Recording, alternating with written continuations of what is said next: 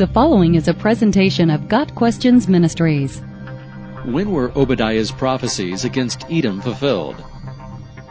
A major factor in determining when Obadiah's prophecies against Edom were fulfilled rests on when the book was written.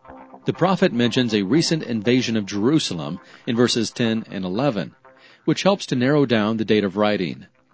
Jerusalem experienced 4 different invasions in Old Testament times, yet only 2 fit the time period under discussion in Obadiah. The early date would be about 841 BC, when the Philistines and Arabians attacked Jerusalem during the reign of King Jehoram. The later date would be approximately 586 BC, following the invasion of Babylon. If the earlier date is correct, Obadiah would be the earliest of the prophetic books in the Old Testament. Those who hold this position refer to 2 Kings 8 verse 20, which mentions Edom setting up its own king. In his days, Edom revolted from the rule of Judah and set up a king of their own. Also used to support this date are comparisons of 2 Chronicles 21 verses 16 and 17 with Joel 3 verses 3 through 6 and Obadiah verses 11 and 12, as well as similarities between Obadiah verses 1 through 9 and Jeremiah 49 verses 7 through 22.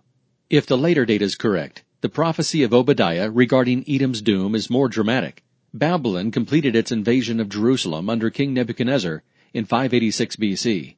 In the 5th century BC, a people called the Nabataeans defeated the Edomites and forced them from the city of Petra. The interval between prediction and fulfillment would therefore have been very short. Regardless of the exact date, the predictions against Edom have already been fulfilled. Edom was removed from its land in the 5th century BC, and there are no survivors of Edom today.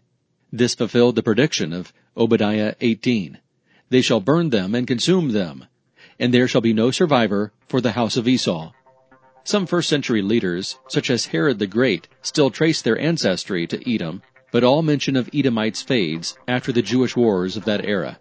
At the end of the 4th century, Jerome referenced the land of Idumea, or Edom, but the people of the region had long since disappeared. Got Questions Ministry seeks to glorify the Lord Jesus Christ by providing biblical answers to today's questions. Online at gotquestions.org.